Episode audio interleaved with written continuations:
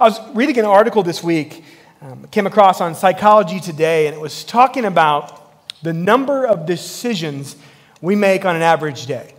Now, if you had to guess, how many decisions do you think you make on an average day? Somebody throw something out. So this was really interesting. It is really incredible. Notice what the article said. It said that some sources suggest that the average person makes an eye-popping 35,000 choices per day. I know, that's what I thought too. 35,000, assuming that most people spend around seven hours per day sleeping and thus blissfully choice free.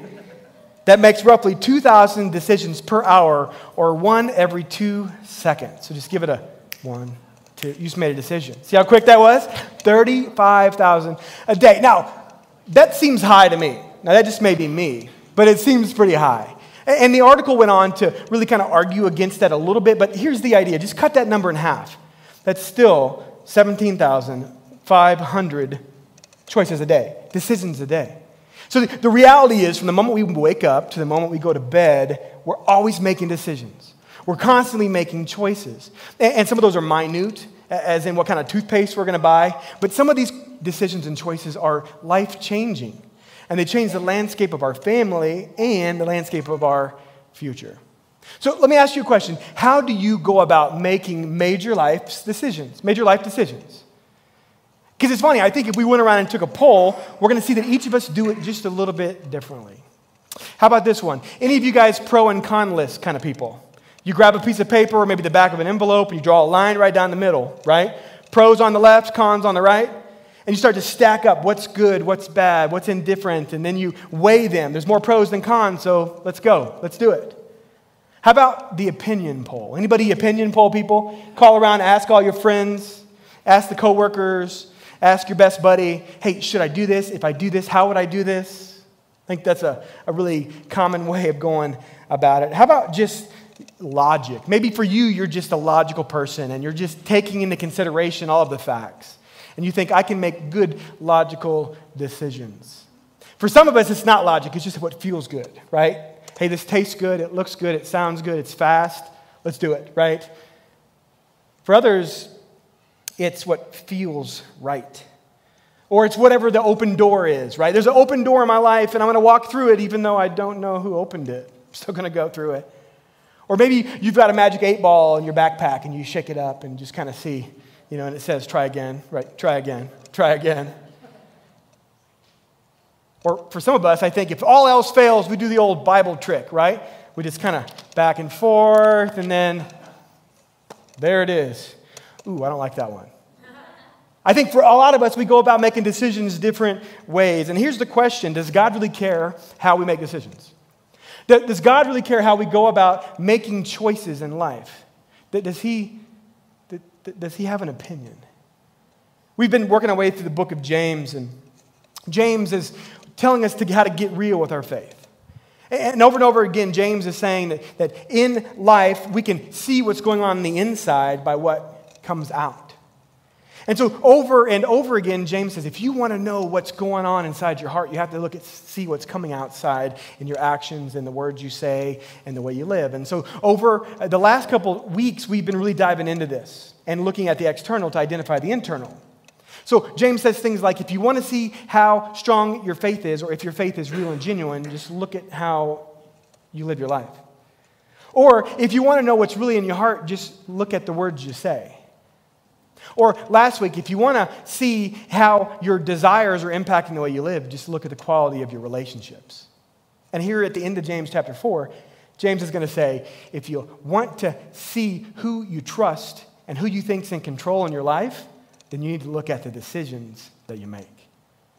Look with me at James chapter 4, starting in verse 13. We'll read verses 13 through 16 today. Notice what James says here. He says here in verse 13, he says, Come now, you who say, Today or tomorrow we will go into such and such a, a town and spend a year there and trade and make a profit. Yet you do not know what tomorrow will bring. What is your life? For you are a mist that appears for a little time and then vanishes. Instead, you ought to say, If the Lord wills, we will live and do this or that. As it is, you boast in your arrogance. All such boasting is evil. Forefront, this is the word of the Lord. Hey, let's pray together. Father, thank you for this day. Thank you for uh, this time that we can come together to be the church in these rooms, to be the church connected online, and to sing praises to your name and open your word together. Father, we uh, just ask, Lord, that you be with uh, the families, uh, many families in, in Forefront and in our extended family right now who are just walking through really hard seasons. Father, I got the call last night from Pam Smart that her mother, Coralie Dunbar, has uh, been taken home. And so, Lord, our hearts ache for Pam and for Rick and the entire family. But we know that Corey Lee is now with Hugh and with you in heaven and in paradise and in the most amazing, beautiful, incredible place. But that still doesn't stop the hurt that Pam and Rick and the family feel and that, that we feel as Corey Lee's been part of this church family for so long. So give them comfort and give them peace, Lord, during these difficult days. Father, we pray for Annie Mooney, uh, who is in the hospital, went in for surgery, and is, uh, is, is struggling, uh, gaining back to full strength. I just pray that you be with Annie, Lord, and you give her strength and help her body to heal and give her family encouragement, as Annie is such an amazing person, and this is a rock, that rock for that family. Father, we pray for uh, Rhonda Wharton, and we look out today and we see Mike here. We're so uh, glad to have Mike with us. We pray for Rhonda, Lord, and for encouragement for her. Lord, that her body heals. The doctors are able to give her a great plan of care so she can get back out and do the things that she enjoys doing. Father, we just thank you for this time. We thank you for what today symbolizes that we can be free in this nation, Lord, that we can celebrate the fact that every day we wake up and we can be free, free to pursue you, free to be the people you've called us to be. And so, Lord, help us to not forget that. And that you've placed us here in this country, Lord, to be the light of Jesus and to shine the light to our neighbors across the street and down the road and across the world. And so we thank you for that, Lord. Lord, open our hearts today to your words about decisions and how we can see our heart reflected in the decisions that we make. So, Lord, speak to us today, and I pray that we leave today looking more like Jesus than when we came. It's in Jesus' holy name we pray. And all God's people said, Amen. Amen. Back in, uh, back, back before I went into full time ministry, I shared with you guys that I spent 13 years as an HR director. And one of the questions I used to love to ask people in HR, I'm sure many of you have been asked this question is, what's your five year plan? You know, you, you're sitting across the interview table and you say, where do you want to be in five years? I think we've probably all been asked that question. And I like that question because it gives me a glimpse into really your, your vision for your life. But have you ever asked that question to yourself? What's my five year plan? What's my 10 year plan? What's my 15 year plan? Now, I think we all have good canned answers to that. Well, I want to be a part of a, of a growing organization. I want to be in a career I love. I want to be able to plan for retirement. But what about personally? What's your five year plan for you? And when you answer that question, what's the first letter of that sentence? See, I think a lot of times if I had to say, hey, tell me what the next five years look like for you? What's your desire? Where do you want to be? The first letter of that sentence is going to start with an I. I want to be in a great relationship. I want to be financially secure. I want to be in a place where I can spend time with my family or my kids or my grandkids. I want to be able to retire to that, that cabin in Evergreen and be able to hike Three Sisters every single day. It's all I. And there's nothing wrong with any of those things, but my, the question is when we start the, the sentence with I, are we missing what God wants for us? See, do you ever ask that question? What does God want for me? What, what does God want for me for the next five years, the next 10 years, the next 15 years of my life?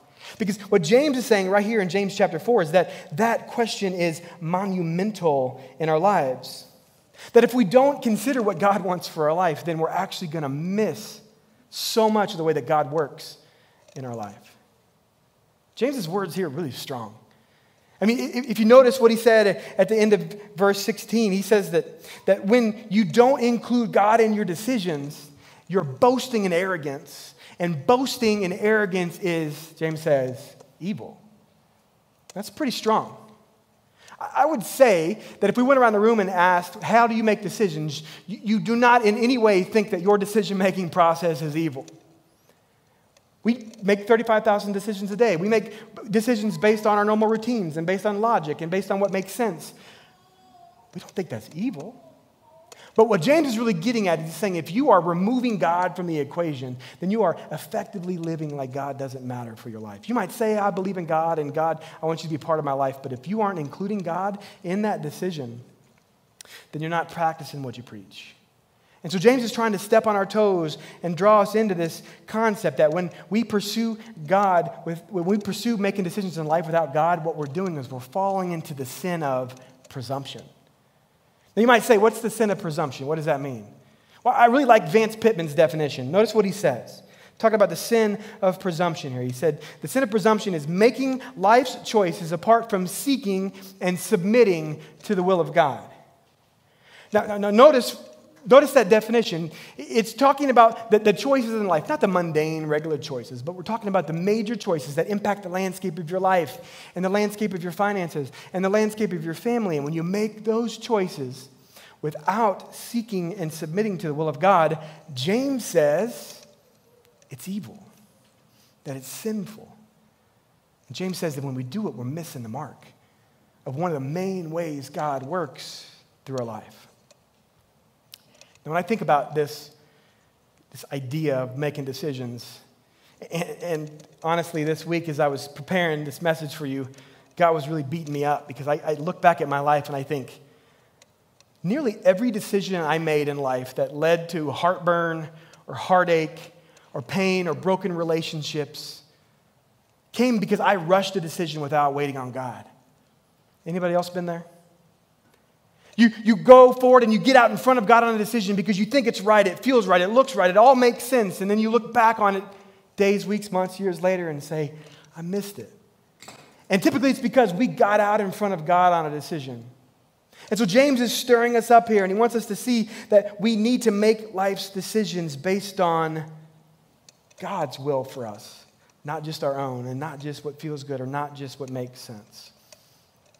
And so James is, is really calling us to this idea of making decisions based on God's word and who God is. And he says when we don't do it, we're living contrary to the way Jesus lived. Notice what James says again. Notice why. He says in verse 14, he says this. He says that you make these decisions without God, yet you do not know what tomorrow will bring. What is your life, James says? For you are a mist that appears for a little time and then vanishes. What James is saying is that making decisions apart from God is dangerous. And the first reason it's dangerous is because our perception is limited. But James says we do not have the full boat of information to make decisions apart from God, that we just see a small sliver of the big picture. Notice how he says it there. He says, You don't know what tomorrow is going to bring. He says, What is your life? Now, if you're anything like me, you're a planner in life. Any planners out there? Got any planners here?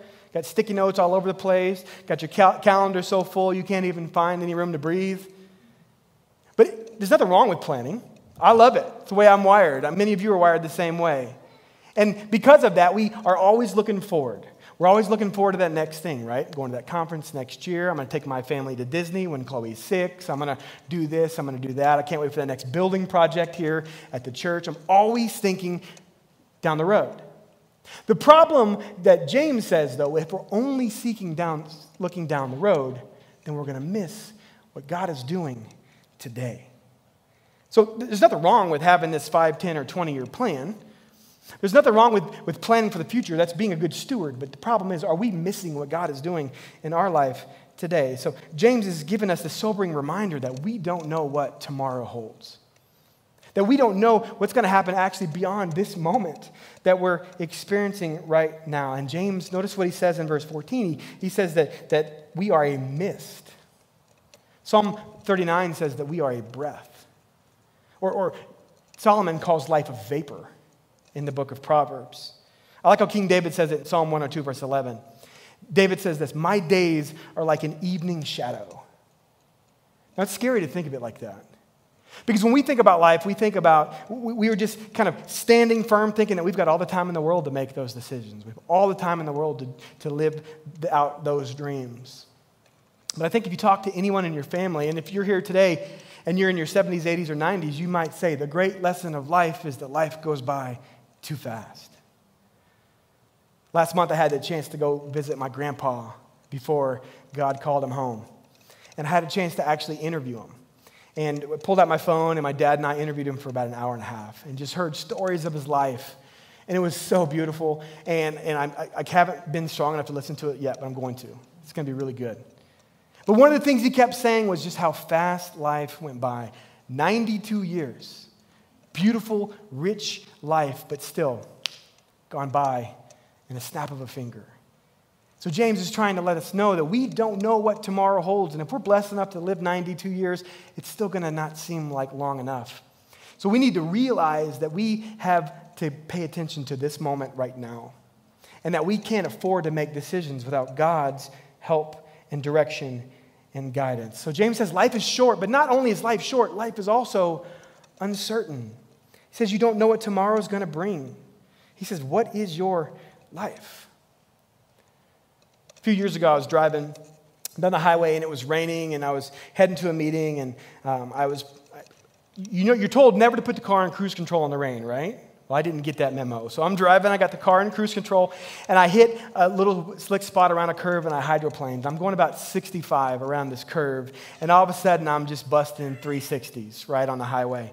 I do two full 360s and slide into the median, and then it was this amazing Jeff Gordon move. You guys have been proud of me. I was able to get it right back in and straightened it out and came right back on the road. And I remember, instead of feeling really good about myself, I just was shocked. And so I pulled over on the side and I just felt like that could have been it. Like, I'm just thinking about this meeting, thinking about what I'm going to do this weekend, planning my next year's vacation, and that could have been it. Life is uncertain. We don't know what tomorrow holds, James says, and it's true. And I look at the story of what happened in Miami last week, where the building just collapsed. And it's heart aching, and let's we be praying for that community and those families. And in that moment, people went from whatever they were doing, in an instant, life changed.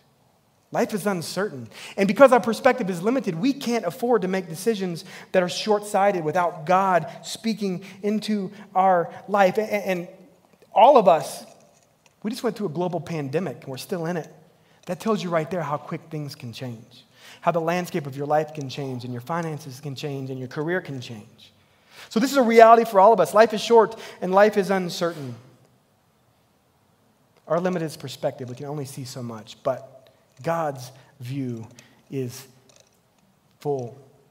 Notice what Job says in Job 28, verse 24. He says this, talking about God. He says, For God looks to the ends of the earth and he sees everything under heaven. Nothing escapes God's view. God sees everything, and that's why we need to use God's wisdom and to seek God's will when we make decisions because we're not going to see it all, but God can. Let me ask you this.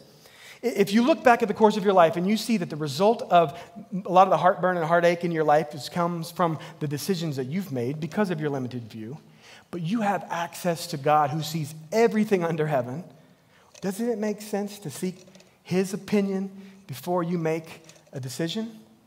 I think we could all say, Yes. I like what Warren Wiersbe says about this. He's talking about this idea of life is short and life is uncertain. Notice what he says.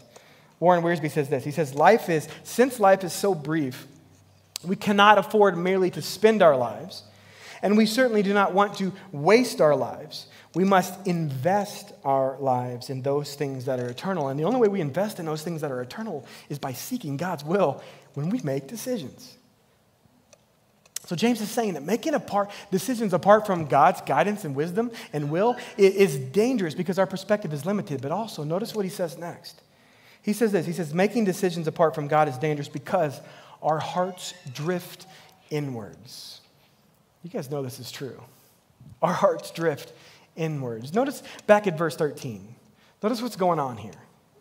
James is writing to the, the first century church, a group of Christians who, who, because of their faith, had to scatter and had to move away from home in many cases and move to new cities and start new jobs and do all these things and are relying on God for every moment. But yet something happened between the, the time that the church scattered because of persecution and the time James wrote this letter. And what happened was people got comfortable and their hearts started to drift inwards.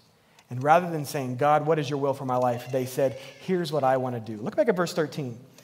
Notice what James says again in verse 13, he says, Come now, you who say, Today or tomorrow we will go into such and such a town and spend a year there and trade and make a profit. Now, James is writing to this group of first century Christians, and uh, many Bible scholars think that these are Christian merchants who are saying that we're going to go and, and, this is how we're going to run our business. And James is saying you're being short sighted if you think that you can just go make your decision without including God in that decision making process. Now, James isn't saying, uh, I want to be clear, James isn't saying there's anything wrong with planning, and James isn't saying there's anything wrong with making a profit. James is saying that they got off course because they stopped including God in what they were doing. Notice what they say we, we, we. We're going to go to such and such city. We're going to go do such and such. We're going to make such and such a profit. And you don't see anything about the will of God right here at all. So James is showing us that our hearts tend to drift inward, and we know this is true in our own lives. My pastor back home in Missouri, Dave Cover, liked to talk about this as looking at life horizontally. That when I look at life horizontally, I'm looking at life from the viewpoint of me. You think about seeing something in 2D. What, what is 2D? You see something that you see how tall it is and how long it is. We can't see the full picture. We need to begin to look vertically if we're going to see what God has for us in life. Because when we look at things in 2D, when we live life horizontally, the questions we ask is what is it that I want? What is it that's going to make me happy? What is it that's going to make me fulfilled? What is it that's going to make me more comfortable? And the reality is, guys, and, I, and, I, and I, don't think we do this on purpose, but the reality is it's our default position. We do this without even thinking about it. We make decisions based on what I want without even giving it a second thought. Just think about for those of you that, that went to, went to, decided to go to college and, and, and pursue a certain degree path, who, who made that decision? You might have had a counselor, but it was you. You felt like this was the degree, degree path you wanted to go to. How about when you went into uh, the workforce after you graduated college? Now, you were looking for your uh, career, looking for the right place, but when you went in, it was based on what you wanted to see. And there's nothing wrong with that. I tell my girls, Emma's nine, Hallie's almost eight, and I tell them all the time go Pick a school that's going to be able to have a degree program where you're going to find a great job that you're going to love and feel secure and have a great career and at the same time make a good income so you can support your family. There's nothing wrong with those things. But when we make those decisions all on our own without using God as part of it, our heart is going to drift inward and it's going to continually be all about me. And when we don't include God in the equation at all, then we fall into this trap where we start to live life in the future. Well, once I have enough money to buy that house, once I get my student loans paid off, once I find that right person and gets, get married, once I have kids, then I'm going to be able to live my life, and then I'm going to be able to follow God, and then I'm going to be able to do the things that God calls us to do. But what's the problem with that? Is we're living on our own timetable and not God's. It's like when you're ready to start that diet plan, right? And you eat bad all week and you say, Monday's the day. I'm not eating carbs ever again. And then Monday comes, you go to Cafe lait, you get the 20 ounce dulce de leche latte that's 650 calories, and you're like, okay, next Monday. next Monday it's gonna start. We're always pushing out life, aren't we? We're always saying, once I get to this place, then I'm going to feel happy and then I'm going to be the person God has called me to be. But Jesus tells us that that's being short sighted. And Jesus tells us that when we do that, we completely miss it. One day, Jesus and his disciples were out, and uh, Luke writes down for us in Luke chapter 12 that Jesus is speaking to the crowd, and, and there's a man in the crowd that says, Teacher, tell my brother to divide my, his inheritance with me. And so Jesus tells this parable it's actually known as the parable of the rich fool, which I don't think you ever want to be in Scripture known as the rich fool, right? The parable of the rich fool. And Jesus tells a story about a man who was doing really well. And his harvests were, were very full. And so he said, I need to build more barns. So I'm going to tear down my barns, and then I'm going to build new barns, and I'm going to hold all my goods, and I'm going to make more money and more money. And then, notice what he says in verse 19. And I will say to my soul, Soul, you have ample goods laid up for many years. Relax, eat, drink, and be merry. How many times have we done that? man, when I get to retirement, I'm going to eat, drink, and relax and be merry. Wow, when my kids get to be in school and I'm not paying for daycare anymore, I'm going to eat, drink, and be merry. Notice what Jesus says, though. He says, verse 20, but God said to him, Fool, the night, this night your soul is required of you. This is your last day on earth. And the things you have prepared, whose will they be? All these things that you lived for, all these things that you tried to stack up, all these things are going to go to somebody else. You spent your whole life living for yourself, not asking what God wanted for you, and now you won't have anything to show for it. Verse 21 So is the one who lays up treasure for himself and is not rich towards God. See, Jesus says when we live life horizontally, when, we, when we're looking at our life and how it's going to impact me and my happiness, I live under the false pretense that I'm in control, that it's all about me. And when I do that, that's pride spilling out of me. And James says that's evil, that's boastful, and that's sinful. So wake up and pay attention. The Greeks had a term for this. It's called hubris. You guys remember the story of Achilles? Remember Homer in the Iliad? And Achilles' downfall was his pride, and he lost his life. How many of us have walked through tough situations because our downfall was our pride? Because we thought we knew best. We thought we knew what we wanted, and we looked and lived life horizontally. The reality is, when we leave God out of our decision making, we find ourselves in a place where we look back with regret because we missed it. We thought we knew, but we didn't. And James is trying to get us to wake up so we stop making these mistakes. And James wants us to see how many times in life could we have avoided that heartburn or that heartache or that broken relationship by just asking God what God wants for us before we make that decision. And if we can trace back most of our painful situations to making decisions outside of God, shouldn't we want to do something about that in the future? And so we maybe can't go back and fix those mistakes, but you know what we can do? We can avoid making them again.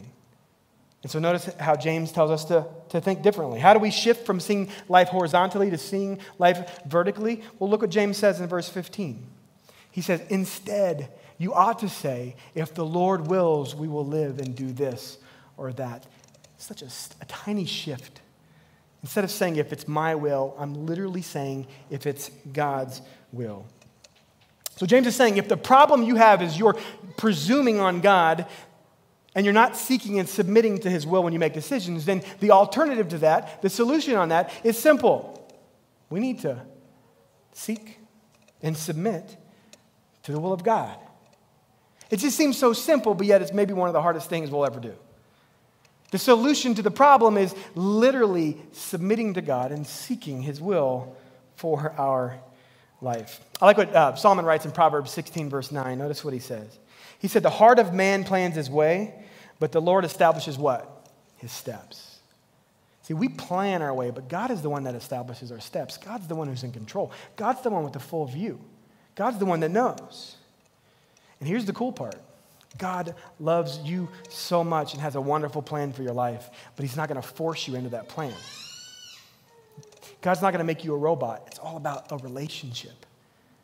And so God has this plan for your life, and He wants you to step into this plan. But before we can step into this plan, we, we, we need to submit to who God is and God's will for our life.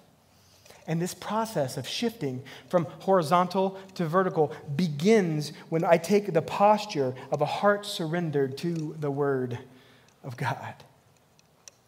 There's this really powerful scene in Mark 14 if you know the story of the night Jesus was arrested, he goes and has uh, the, the last, he has the Sabbath dinner, has the Last Supper with his disciples, and he goes out to the garden to pray. And he takes Peter, James, and John with him and asks them to watch because he knows that the bad guys are going to come arrest him soon. And he goes into the garden and he prays.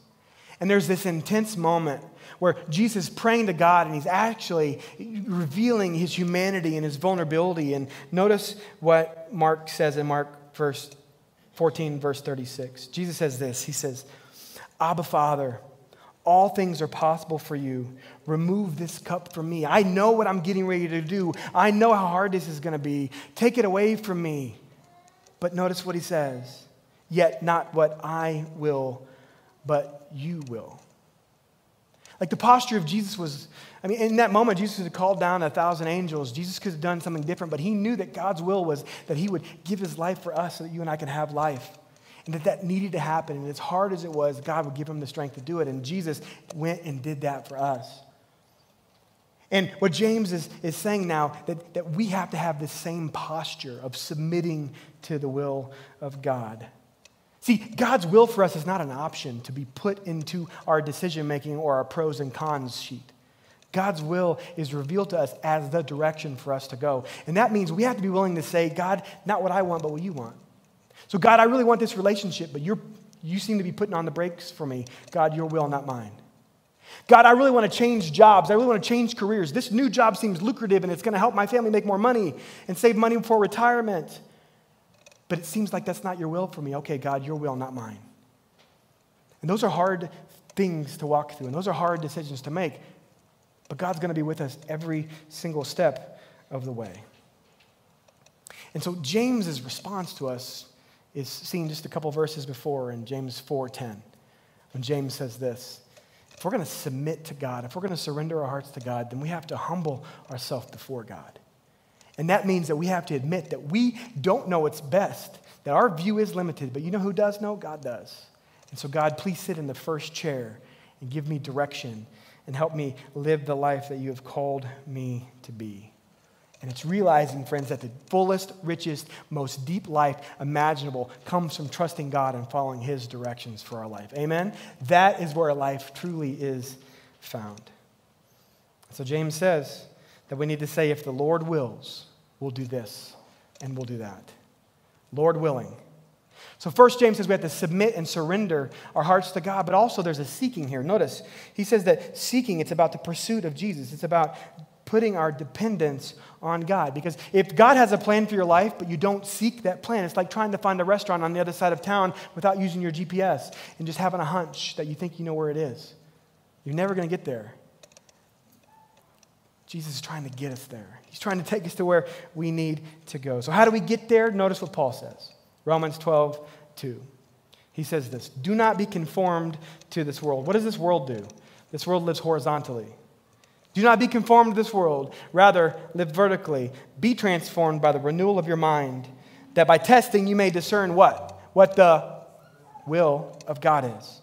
And notice about the will of God. He says the will of God is good. That word mean good, good means best. It's acceptable and it's perfect. The word perfect means complete. And this means that God's will for your life is way better than yours is. That God's plan for your life is way bigger than your plan could ever be.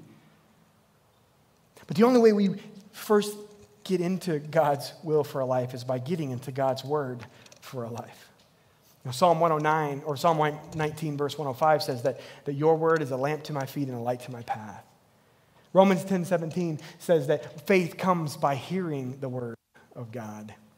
So we'll never discern the will of God unless we're in this book. And I don't mean flipping back and forth and putting a finger on a verse. I mean nose in this book. But also, we'll never discern the will of God until our knees are on the ground. Because it's when and in those moments when we lack clarity that we have an invitation to seek intimacy with God.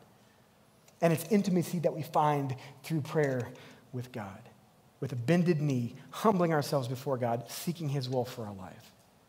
I like what Henry Blackaby says. He says this If you do not have clear instructions from God in a matter, pray and wait. His timing is always right and best. You guys know the old phrase God is rarely early, but He's never late. And sometimes we might be prayerfully wrestling with a decision, seeking God's will, and we're like, God, you're not answering me. God, where are you? And God's saying, wait, just wait. I've got something more for you. I've got another lesson for you to learn. There's something on the other side of what's happening today that you just aren't aware of yet. So maybe you're here today and you've got a big life decision to make. Maybe you're here today and you have a decision to make that's going to change the landscape of your family, the landscape of your finances, the landscape of your future and you're seeking God in that decision. How do you know? How do you know when you've heard from God? How do you know when you've found God's will? Well, I've got three, three quick takeaways, and then we're going to close on ways that we can know. And there's no order to this. But as we're seeking God in His Word, as we're seeking God in intimacy with prayer, as we're surrounded by the people that God has put in our lives, we're looking at the doors that are opening around us, how do we know when we have a word from God? How do we know when God is giving us and showing us His will? I think these three things in no certain order. And the first one is this that God speaks to me through His Word. That through my regular rhythms in the Word, that through my regular time pursuing God in His Word, that God speaks to me through His Word. That God reveals something, the Holy Spirit stirs something up in my heart and shows me where I should go. Also, in conjunction with this, is this the, the counsel of people close to me and the circumstances around me coincide with what I'm reading in God's Word. That I, I'm opening God's Word and God's saying this to me, and then you're saying this to me too. And the circumstances around me are saying this to me too. And it's all coming together. I'm seeing God's will. But, but finally, third, and this is, this is the subjective piece I have a sense of peace in my spirit. How many of you guys have ever been faced with making a decision and you just got that check on your heart? You say, I want to do this so bad. I want to take that leap so bad, but there's something inside of me that's just saying no. And how many of you did it anyways and went back to regret it? I think we could all say we've done it. The reality is, the Holy Spirit gives us a check in our spirit. And so, how do you know when God's spoken to you, that God has revealed His will to you, that God has given you an answer? Well, you see it in His Word, it's confirmed in the people around you and the circumstances, but you also have a, a, a sense of peace in your spirit. So, what decisions do you have to make right now? What big decision do you have in front of you? Because what God is calling you to do is to seek Him in that decision and to wait on His timing, no matter how long that will take. I'm going to invite the band back to the stage. But I want to spend a couple moments just preparing, uh, preparing our hearts for this seeking and submitting to God. And I think one of the, the, the, the most beautiful pieces of Scripture where Jesus shows us how to submit and to seek God's will is in the Lord's Prayer. And so I want to lead us in the Lord's Prayer as we close our time here this morning. In Matthew 6, Jesus, his disciples had asked him, Jesus, teach us how to pray. And so Jesus teaches us the Lord's Prayer. And in the Lord's Prayer, we have a format, we have a pattern for how we can submit to God's will and we can seek. And by submitting to God's will, by, by saying, God, our Father who is in heaven, holy is your name, we're putting Him first. We're putting Him in the first chair. But by saying, Your kingdom come, your will be done on earth as it is heaven, we're saying, God, I want your will for my life. So give me my daily bread. Give me what I need for today and for tomorrow. And lead me to a place where I can be the person you've called me to be and follow your will for my life. So, as the band uh, begins to play and leads us uh, towards our next song, I want to just close for a moment. Let's close our eyes and let's bow our heads. And I'm going to pray this over us. And if you're in a moment right now where you have a big decision to make, let these words be yours. Let your heart hang on these words and ask God, God, I want to submit to your word and I want to seek your will for my life in whatever decision you have for me. And the beautiful part, forefront, is that God is faithful. And every single time, He'll do it. But it's on His timing and not ours. Let's pray together. Feel free to recite these words with me if you know them. Our Father in heaven, hallowed be your name. Your kingdom come, your will be done, on earth as it is in heaven. Give us this day our daily bread and forgive us of our debts, as we have also forgiven our debtors. And lead us not into temptation, but deliver us from evil. Father, we thank you for the words of James. We thank you for James's challenge to our heart that when we follow our own way, that when we follow our own path, when we live life horizontally, we miss one of the main ways you work in our lives, in our life. We miss one of the main ways that you move in our hearts. And help us to see, Lord, that when we make decisions without you, Lord, we're missing the mark. Lord, as we look back on our lives and we see some of the wreckage that have been, has been left in, in the wake of, of bad decisions, because of decisions we made without you, Lord, help us to, to, to see, Lord, that we have an opportunity now to, to, to, to change course, to make decisions in a way, Lord, that are going to honor you, that are going to seek your will, and that are going to put us on the path towards where you want to take us. So, Father, I pray, Lord, for anybody in this room today that is faced with just the decisions of life. And, and maybe they're on the cusp right now of making a decision and they're just, they feel that check in their spirit, but they are, are almost ready to go. Lord, help us to see that you have so much more for us and that when we wait for your timing, everything will be right and pure and true.